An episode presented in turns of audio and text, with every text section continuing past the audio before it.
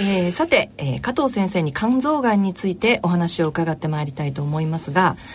えー、肝臓がんなんですけれども、えー、肝臓がんの原因というのを先生ちょっとご説明いただけますでしょうか？そうですね。あの、はい、主にウイルス性の肝炎、はい、肝硬変と、はい、それからまあ簡単に言えばあのそれ以外のものと、はい、そういうふうに分けることができますが、はい。えー、まあウイルス性といえば、基本的には B 型肝炎と C 型肝炎、はい、まあそれプラス、うん、非ウイルス性かどうかは本当わからないんですけれども、えー、まあ B 型でもない C 型でもないと、はい、まあこの主に3つに分類されると思います。えー、はい。なるほど。そうすると,、えーと、その内訳なんですけれどもえっと、やっぱりウイルス性の肝臓がんが割合としては多いということですそうですね。あの、はい、今のところはおそらくまだ 7, 7割ぐらいはウイルス性の肝臓がん、えー、えー、3割ぐらいが、うん、えー、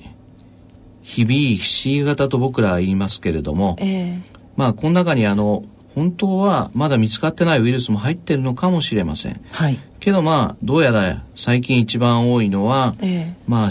肪肝をベースにしたですね、はい、特にただ脂肪が溜まったっていうだけではなくて、肝炎を起こしているような、はい、脂肪肝炎と言いますけれども、はいはい、しかも、えー、お酒の飲みすぎではなくて、はい、非アルコール性、これはあの生活習慣病に近いですね、やっぱりこの肥満をベースにして、うんうん、それで、えー、非アルコール性脂肪肝炎、はい、ナッシュって言われてますけれども、まあ、こういうものの原因が増えてきているというのが、うん現在のところでしょうか。なるほど、はい、その3割の、えー、B 型肝炎ですとか C 型肝炎のウイルスではない、えー、原因の方たちっていうのが、まあ、あの脂肪に脂肪性肝炎、えー、ナッシュというような、えー、はい、方たちによる肝臓がんが、えー、少しずつ増えているとその通りですね。すねあの、うん、おそらくですね、うん、もう3割は、はい、等に超えてるんじゃないかと、うん、新しい統計が出るとですね、はい、もっと増えてるんじゃないかと思います。ただこれ欧米では、はい、こういう原因のがんが5割を超えてるんですね。あそうなんですね。はい、ですからまあ、将来的には、将来的にはというのは、えー、B 型肝炎のやっぱりコントロールがある程度できるようになってきました。はい、C 型肝炎のウイルスは駆除ができるようになってきました。はい、そうなると余計ですね、はい、この欧米型の、はい、まあ、非アルコール性脂肪肝炎のようなものをベースにした肝がんがこれからどんどん割合も数も増えていくだろうと、そういうふうに考えています。なるほどですね。はい。えー、では肝臓がんそのものについて、えー、伺いたいんですけれども、はい、肝臓がんの特徴っていうのは他のあの、まあ、内臓のがんと何か違いはありますか？そうですね。あの、はい、一番はですね、はい、ほとんどがもともと肝臓に病気のある人にできるっていうことですね。うんえーえー、ですから他のがんはあの突然なる場合が多いですね。そうですね。はい、だけれども肝臓がんは、はい、基本ベースに肝臓の病気を持っておられる方が多いので、はい、まあそういう意味では、うん、まあ肝臓に病気のある方は全員気をつけなきゃいけませんし、はい、僕らはそういう人を中心に見て、うんはい、肝臓がんができないかどうか見ていくわけですね。うんうんうん、特にあの慢性肝炎から、はい、えー、肝硬変肝臓が硬くなるようになると、ええ、そのその程度に応じてですね、はい、えー、発がんが多くなってきます。まあそういうことが一つ、はい、それからもう一つはですね、はい、あの再発率が他のがんよりも高いということですね。はい、それでこれは例えば胃がんが再発したと言ったらですね、はい、その手術でも何でもいいですけど、ええ、その胃がんが残ってたっていうことです。それがまた出てきてしまった。が、ん、が取り切れてなかった。はい、ところが肝臓がんの場合は、はい、きちんと治療してもですね、えー、さっき言ったように背景の肝臓自体が、はい、がんができやすい状態になってますから、えー、肝臓がんの再発は、必ずしも前のがんが残ってたんではなくてですね、新しくまた出てきてしまう、えー、ある意味ここが厄介なところで。そうですね。ですからあのそういう再発の仕方を多中心性の再発と言います、はいはい、結局前にできたがんとは違うがんがまたできてくるっていうのが、うんはい、肝臓がんの再発の一番の特徴ですね、ええ、再発率も高くて、ええ。えー、例えば手術で切っても、はい、ラジオ波焼灼療法で焼いても、はい、3年で5割強、はい、5年では7割ぐらいの方が再発されます。なるほどなるほど、はい、えー、肝臓がんの特徴というともともと肝臓に疾患を持っておられる方から、まあ、肝臓が発症するっていうこととそ、ねはい、それから今先生がご説明いただいたように再発が多いということですね。す。そうですね。あの私たちの患者会の中でももう何度も何度も再発して、ね、何度も何度も治療してっていう方、はい、それこそもう10回多い方で20回とかそういう方もいらっしゃるので、はいはい、そういうのはやっぱり他の内臓のがんではなかなか効かないですのでおっしゃる通りですね。はいはい、はい、そうですね。はい。ですのであのある意味そのえー、もともと肝臓に疾患を持たれている方から発症するということなので、えー、予測ができるということでもありますね先生。その通りです、うん、ですから肝臓に病気のある方は、えー、まあこれはあのたとえ C 型肝炎のウイルスが消えてもですね、はい。もう C 型肝炎ウイルス感染症ではなくなりますけれども、はいはい、肝臓は例えば硬くなった肝臓が途端に柔らかくなるわけじゃありませんから、やっぱり C 型肝炎 C 型肝硬変のままなんですね。はいですからそういうところがまあちょっと他の病気とも違うところですし、あのそういう人たちも常に治ったと思わないでずっと病院にかかっていただかなきゃいけないと。そうですね。そういうあの特徴があります。はい。わ、はい、かりました、えー、肝臓がんなんですけれども、はい、あの肝臓がんになられた方、えー、例えば自覚症状を何か感じるようなことがあったりとか何か症状が出るっていうことはあるんでしょうか？これは実際にはほとんどないですね。はい、これはあの肝臓が沈黙の臓器と言われるのはまさにこういうところで、えー、例えば肝臓の中に5センチのがんができても普通は症状は全くありません。はい、ですからもし肝臓がんで症状が出るとするとですね、えー、これはあの横断が出てくるとか、はい、あるいはあの腹水がたまるとか、えー、どちらかというとまあ、肝硬変の症状、はいえー、あるいは肝不全の症状、はい、そういうことが多くてですね、うん、ただそういう症状が出た場合は、えー、肝臓がんは相当進んでいることが多いんですね。まあ、あと症状が出るとするとですね、えー、えー、とても痛くなった時は、はい、これは実は肝臓がんが破けて出血をした時です。肝がんの破裂と言います。すね、え。ーそうなんです、ね、ですからこれもやっぱり相当大きくなる。あるいは肝臓の表面にできたがんがですね、肝臓がんはとてもあの血液の豊富ながんですから、はい、そういうあの傷がつくと容易に出血をします。はい、ですからそういう進んだ人がのそういう痛みを訴えて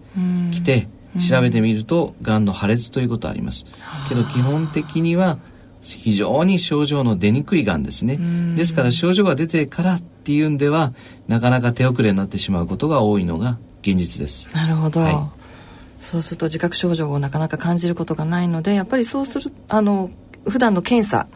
が重要になってくるわけですけれども、はい、まあ、どういった検査であの肝臓がんは診断されますでしょうか？そうですね、もともと肝疾患を持っている方にがんができやすいと言いましたが、うん。はい、やっぱり肝臓が硬くなればなるほどできやすいので、えー、その硬さに応じて頻度を決めて画像検査を中心にやっていきます。はい、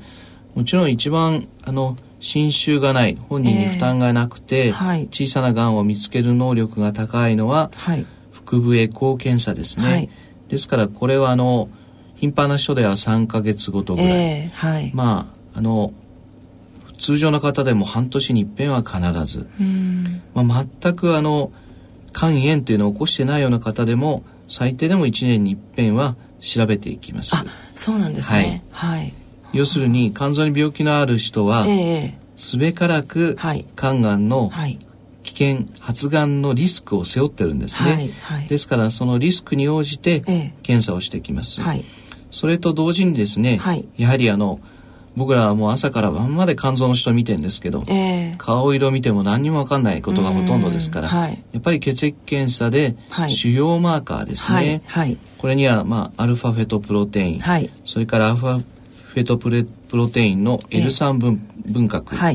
それからピブカ2と、まあ3つ腫瘍マーカーがありますので、ここれと画像検査を組み合わせていきます、はい、超音波でなかったとしてもですね、ええ、超音波ちょっと例えば太ってる方には見にくいだとか、はい、あるいは場所によってはなかなか検査が難しいということがありますので、ええ、まあ例えばさっき言った腫瘍マーカーが上がってれば、はい、CT や MRI を組み合わせて、はいうん、それでなるべく早いうちに早期の肝がん、小さい肝がん。を見つけてあげると、うん、まあそういうことを目的に検査を組んでいきます。なるほどなるほど、はい、まず血液検査でわかるのが、えー、アルファベットプロテイン。これは AFP とよく言われるものですね。そ、ね、それから AFP の L3 分割というのは、はい、これ先生あのあんまり検査することないと思うんですけれど、はい、これも必要になりますか？そうですね、あのこの AFP は、はい、実はあの肝炎だけでも上がるんですね、えええ、それから特に肝再生をするときに、はい、この AFP って上がるんですね、はい、それからもっと言うと妊娠の時にも上がるんですけれども、そね、それはもう胎児が AFP を作ってるからで、AFP の F はフェト、胎児のっていう意味ですから、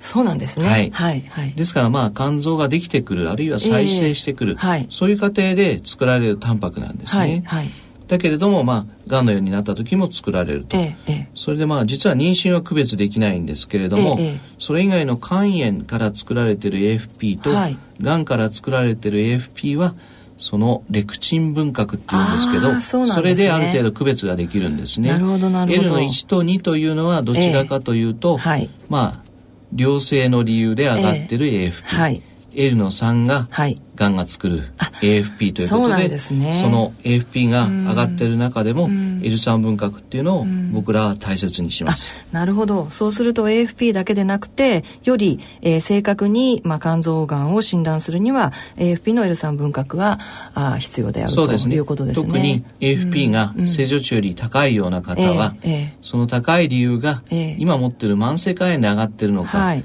あるいはがんの様子が入ってきて上がってるのか、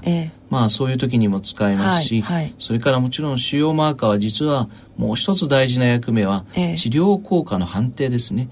治療した時に、がんがきちんと取り除けてるかどうかも、腫瘍マーカーである程度わかることができます。なるほど、なるほど、そうですね。あともう一つはピブ活。これはもう皆さん、あの、比較的、あの、やってらっしゃると思うんですけれどもね。ねはい。で、えっ、ー、と、まず、エコー検査、あの、超音波検査でもって、何か、あるいはその血液検査との組み合わせってさっきおっしゃいましたけれども、その、何か、あの、異常症が出た場合に次の段階として CT や MRI というふうに考えた方がいいですか？その通りです、うん、はい。あのこれ肝臓がんの場合は、えー、CT も単純 CT っていうのではほとんど映ることございません、はい、あの造影剤を使わなければいけないんですね、はい。はい。えー、それから CT はもちろん取るだけでも被曝をします、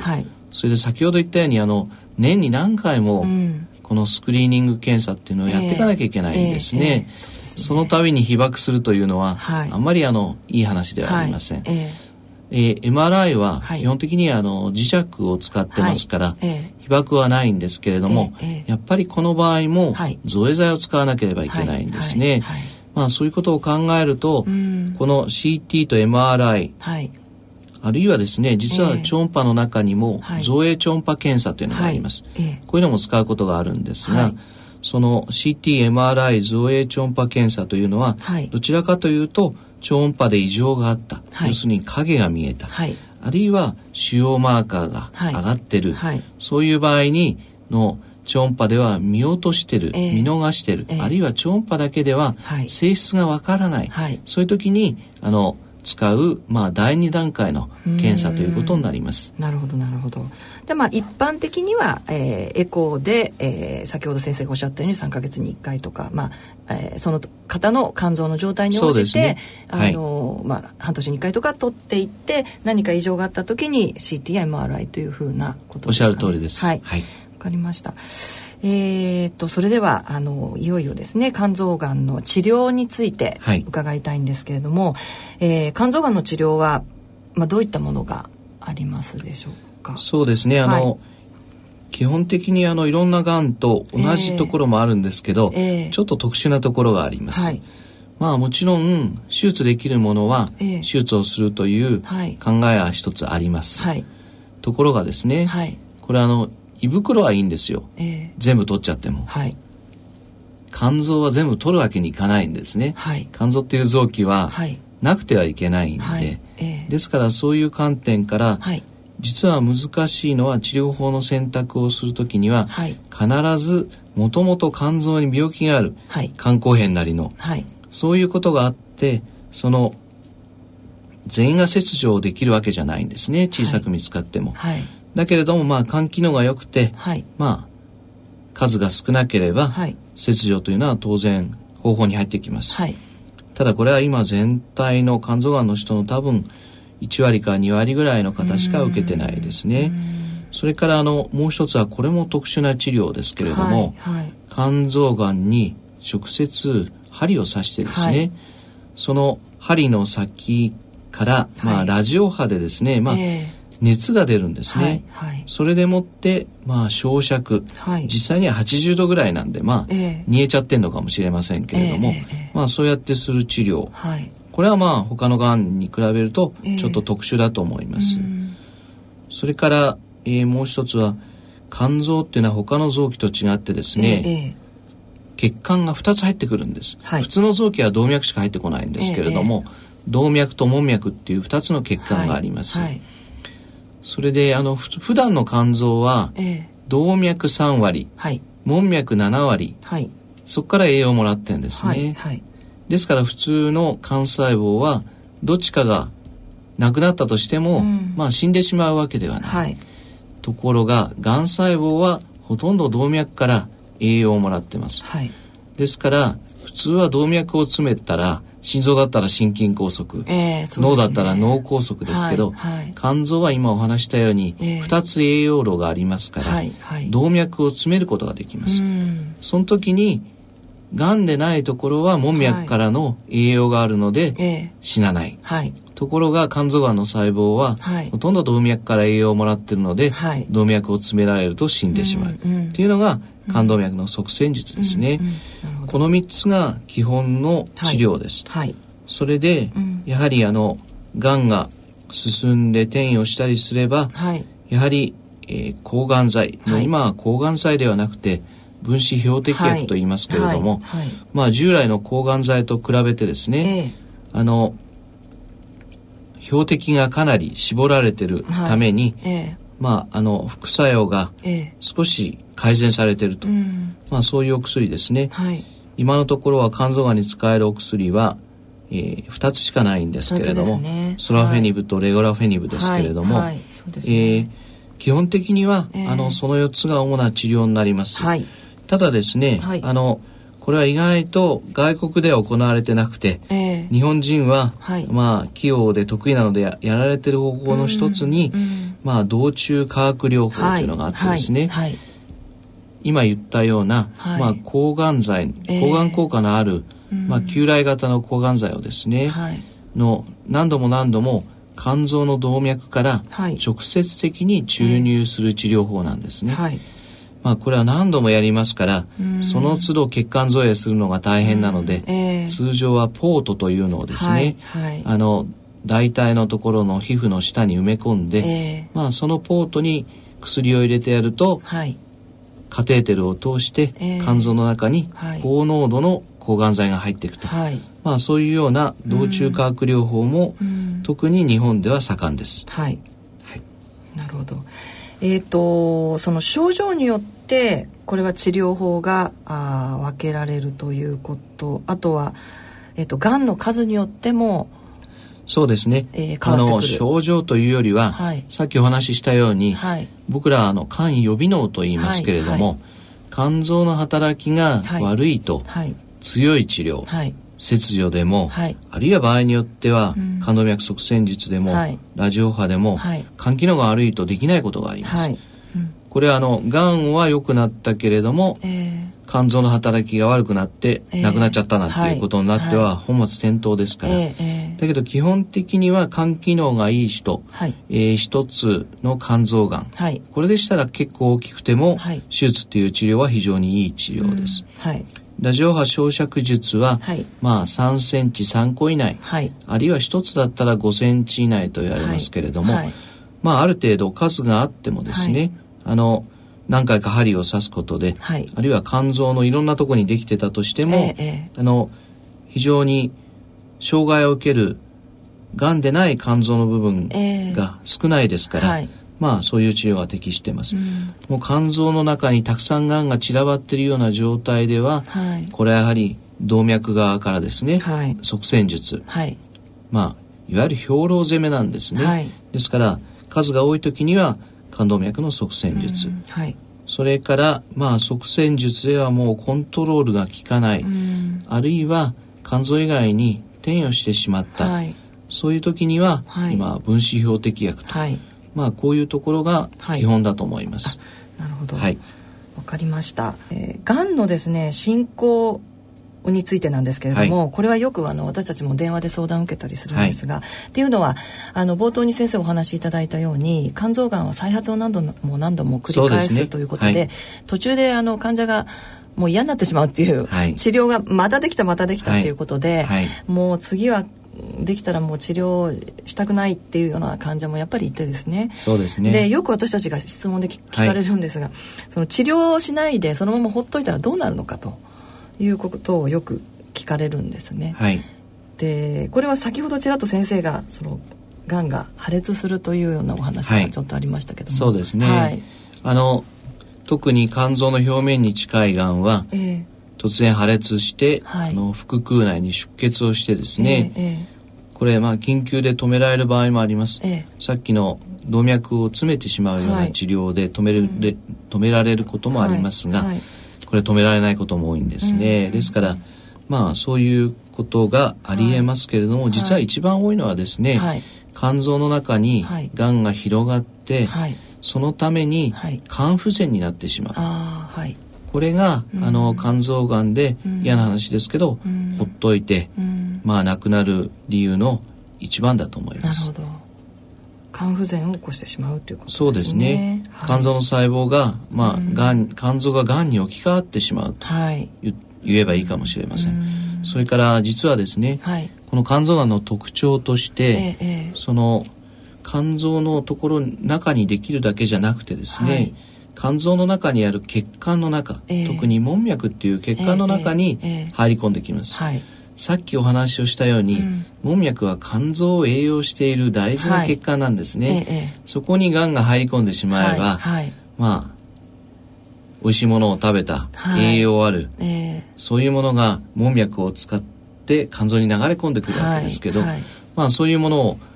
供給する道筋が途絶えちゃいますからそれも肝機能を悪くする理由になります。ですからがんそのものが増えて肝不全になる、えー、あるいはがんが門脈血管にまで浸潤をしていって、えー、そのために肝臓に十分な血流が流れなくて、えーはい、そのために肝不全になる。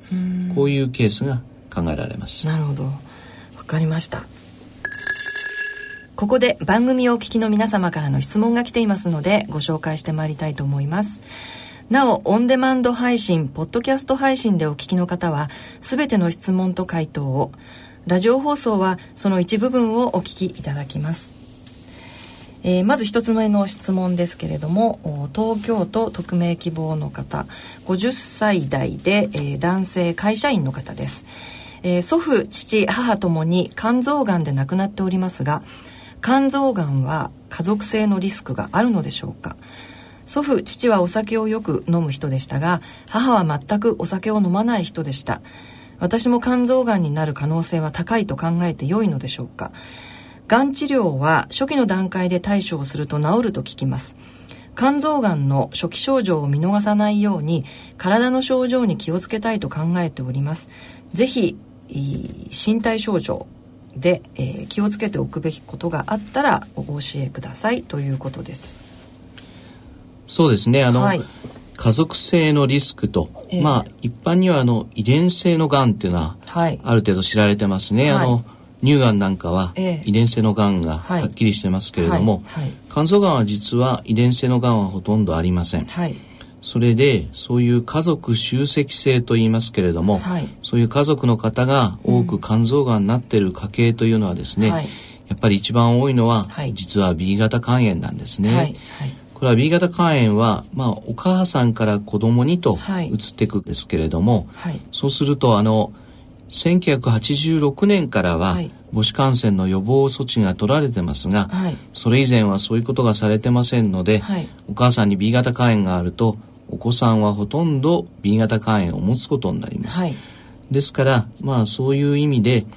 まあアルコールももちろん肝臓がんの要素になりますが、えー、この方の場合は、B 型肝炎の要素があるかどうかをちょっと見ていただきたいんですね。あご本人がですね。そうですね。B 型肝炎でなければ、ええ、その必ずしも他の人と比べて、はい、肝臓がんになる可能性は高くないと考えていただいていいです。はい、ただですね、え、このがん治療は初期の段階で対応すると治る、はい、その通りです、手術にしろラジオ波にしろ、ほぼ完全にがんを叩くことができます、うん。ところがですね先ほどお話ししたようにもともと肝臓ががんのできやすい肝臓になっている方が多いです。こういう方は、はい、B 型肝炎 C 型肝炎、はい、非アルコール性脂肪肝炎も含めて、はい、そうするとですねあの再発が多いですから、まあ、治るんですけれども、治ってそれで1回でおしまいというものでは残念ながらないです、えー、再発の対応をしていかなきゃいけません、それからここにあの初期症状を見逃さないように気をつけたいと考えていますと、はい、まああの非常にそれはあの素晴らしいお考えなんですが、えー、これもさっきお話ししたように、ね、初期症状なんてないんですね。ですね。ですから、はい、がんを小さく見つけるのには、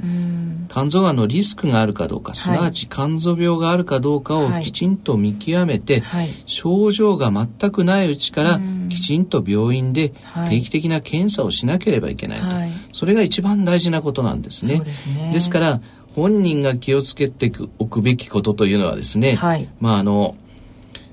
まあ、お酒を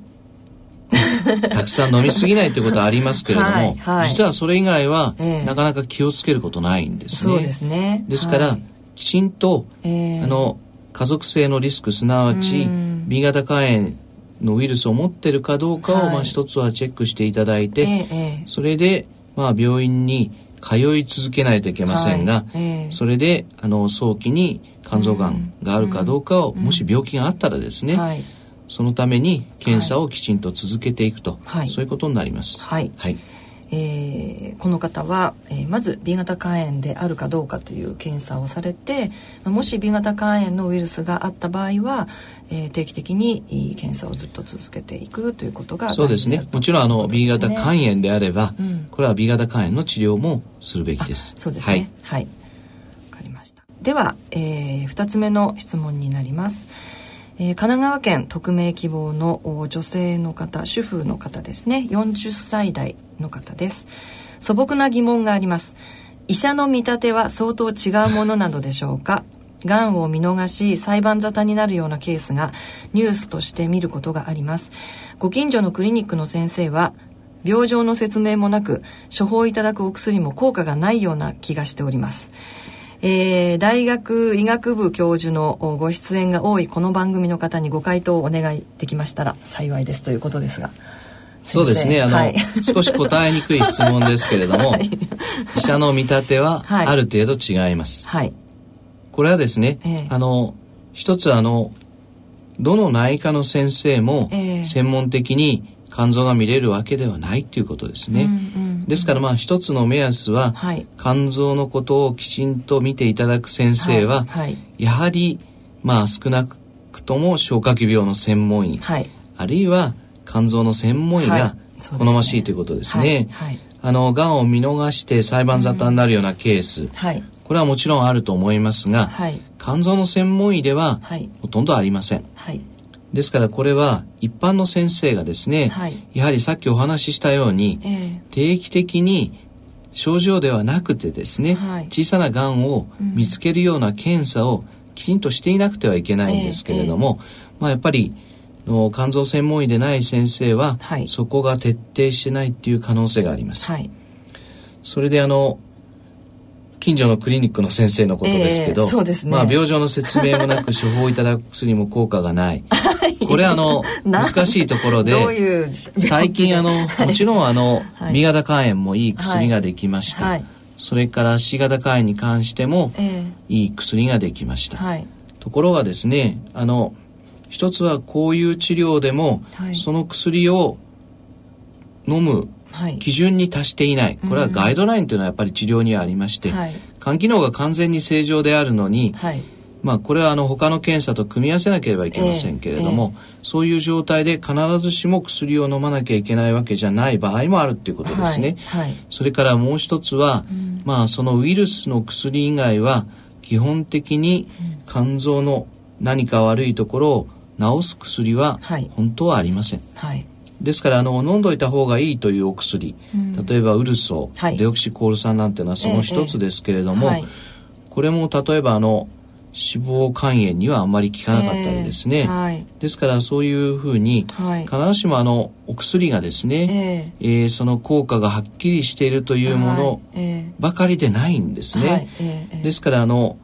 効果がないってもともと症状がないんで、はい、余計効果も感じられないとは思うんですけれどもね、ね。はいはい、まあそういう点から、うん、まああの効果がないような気がするんだと思うんですけれども、えーえーえー、まあ実際にはですねその先生が肝臓の専門医であれば、はい、おそらくそのご本人が効果がないような気がしているお薬も、必ずご本人のためには役に立ってると思います。はい、ただまああのもし肝臓の専門医でないんでしたら肝臓の専門医の先生に一度きちんと肝臓の方は見ていただくというのは、ね、一つの方法かと思います。そうですね。はい、あのこの方があのまあ肝臓が悪くってまあ近所のクリニックに行かれてるんであれば、はい、まあ先あの先生が専門医であれば、えー、何かあきちっとした理由があって、えー、お薬を処方していただいてるってことでしょうし、はい、専門医でなければまず専門医に行っていただきたいっていうことですね。そうですね。はい。はい、あとあの患者の側からあぜひしてほしいのは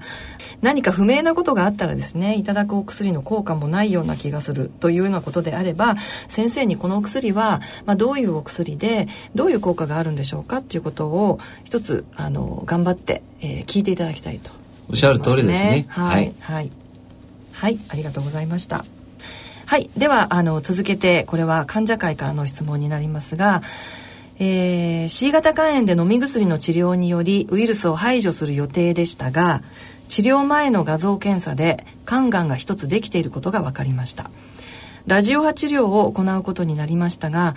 肝がんになると飲み薬の治療はできなくなるのですか？という質問です。肝臓がんが現在ある状態では、はい、飲み薬の治療はできません、はい。ですからこの方も、はい、まあ、ラジオ波治療を受けるということで、はい、きちんとその一つある肝がんを治していただければ、はい、その時点で飲み薬の C 型肝炎の治療はできるようになります。うん。うん、そうすると、まあ、がんがあっても、えー、治療によって肝臓の中にがんがなくなれば、えー、飲み薬によるウイルス排除の治療ができるようになると。そうですね。ね。その実はそれには一つ理由がありまして、ええ、がんがある状態でウイルスを排除すると、はい、これ場合によっては、はい、かえってがんが進行してしまう場合があります。なるほど。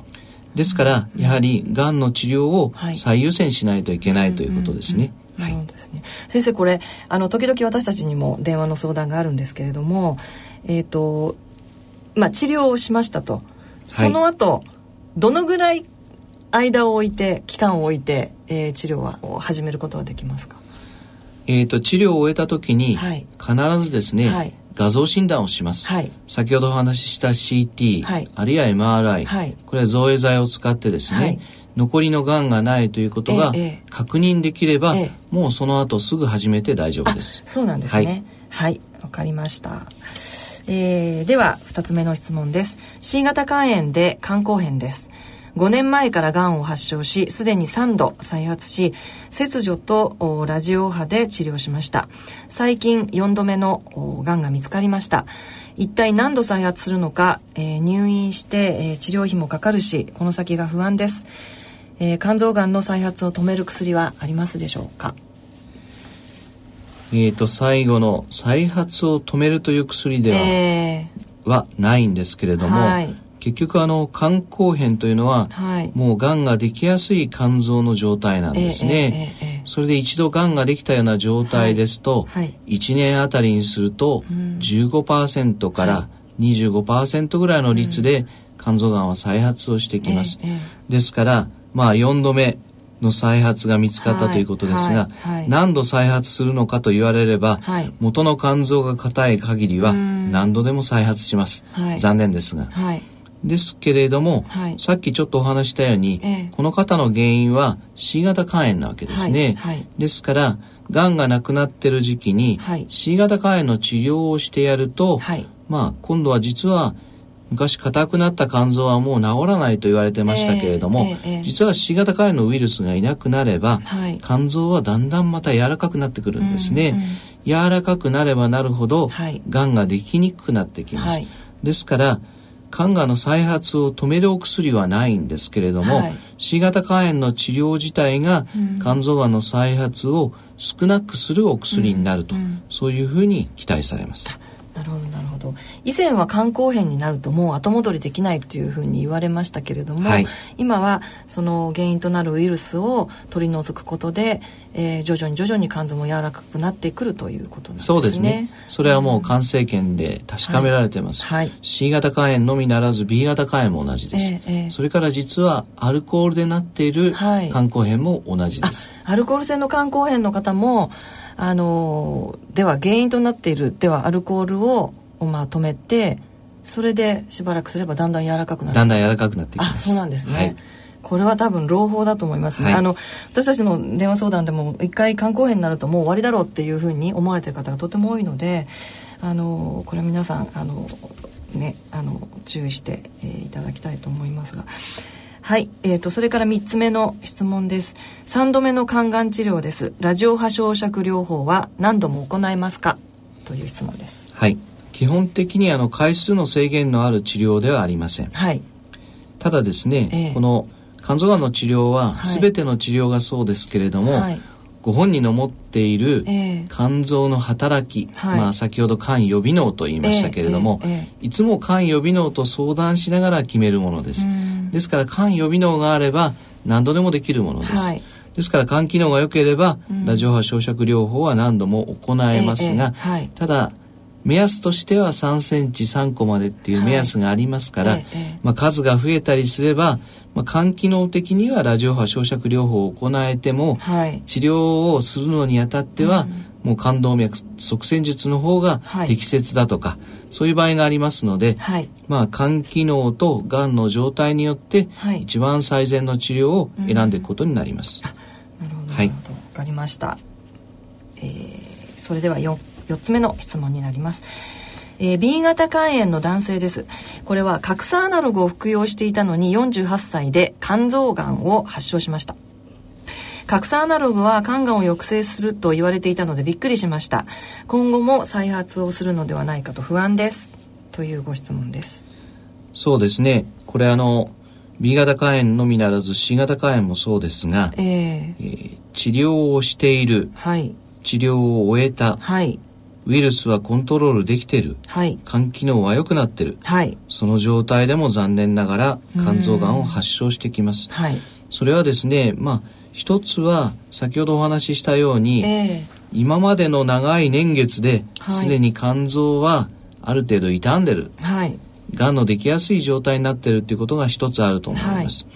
それから、うん、特に B 型肝炎は、えー、もう核酸アナログががんを抑える抑制するという働きは証明されてるんですけれども、はい、まあこれはあの実は以前の、はい、えー、ラミブジン、はい、ゼフィックスっていうお薬では、はい、発がんを下げるのは半分ぐらいですね、はい、それからその後エンテガビル、バラクルードの発がん抑制効果も報告されましたが、やっぱりバラクルードを飲んでいても発がんは減りますが、やはり3分の1ぐらいと考えていただいた方がいいです。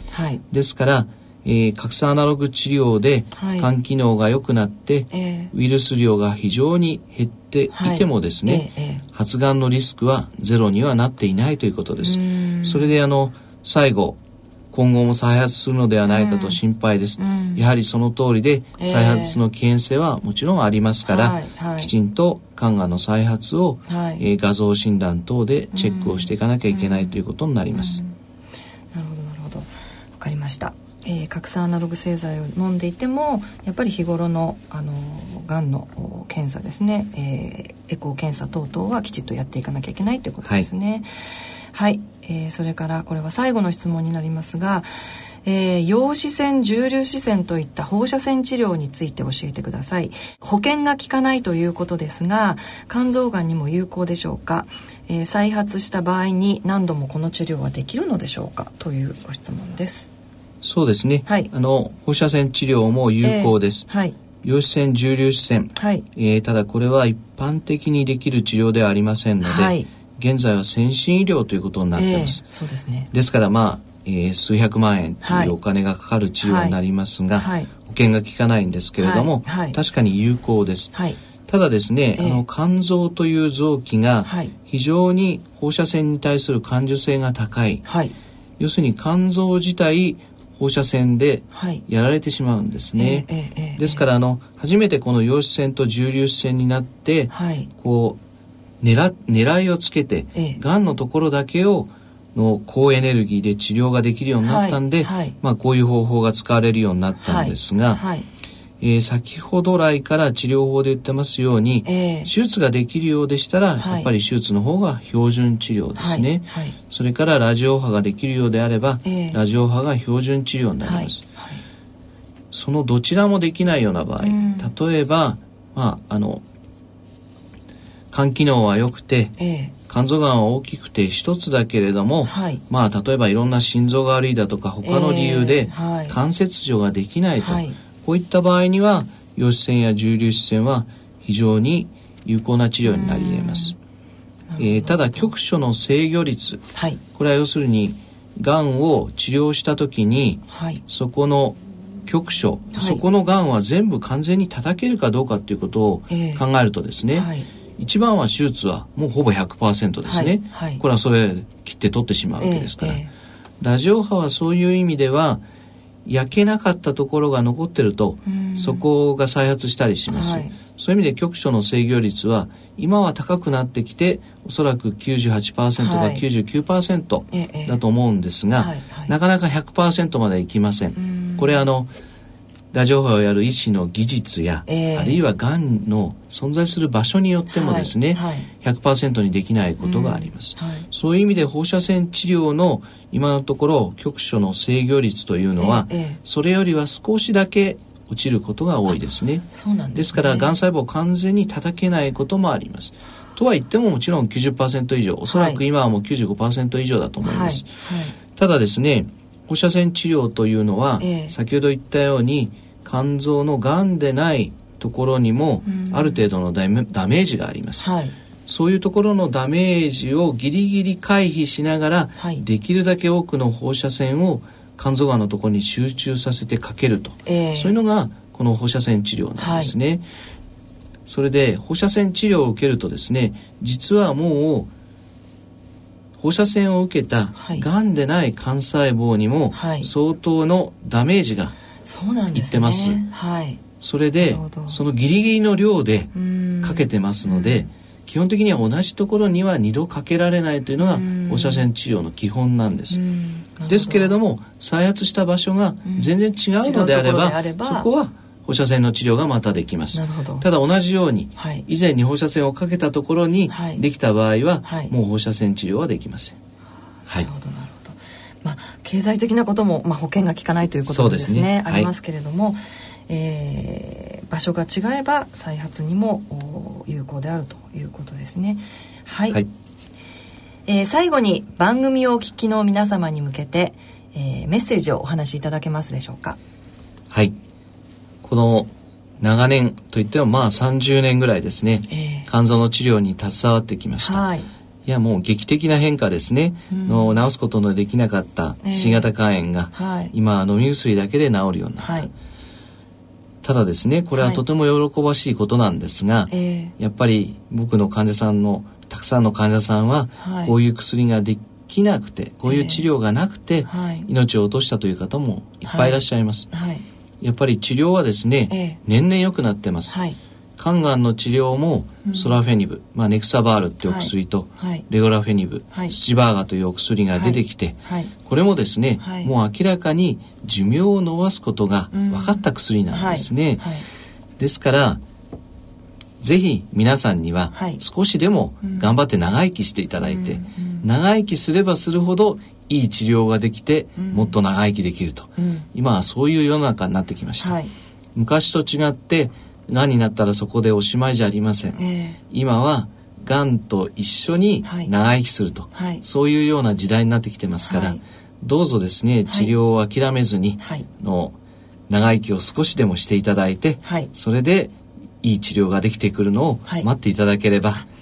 のまたあの新しい未来が待ってるという可能性が今十分ありますので、はい、のぜひそうしていただきたいなと思っております。はい、えー、再発にめげないでなんとか治療、えー、立ち向かっていっていただきたいなというふうに思います。はい、えー、今回の健康医学のコーナーは肝臓がんについて千葉大学医学部教授加藤直也先生にお話を伺ってまいりました。加藤先生どうもありがとうございました。ありがとうございました。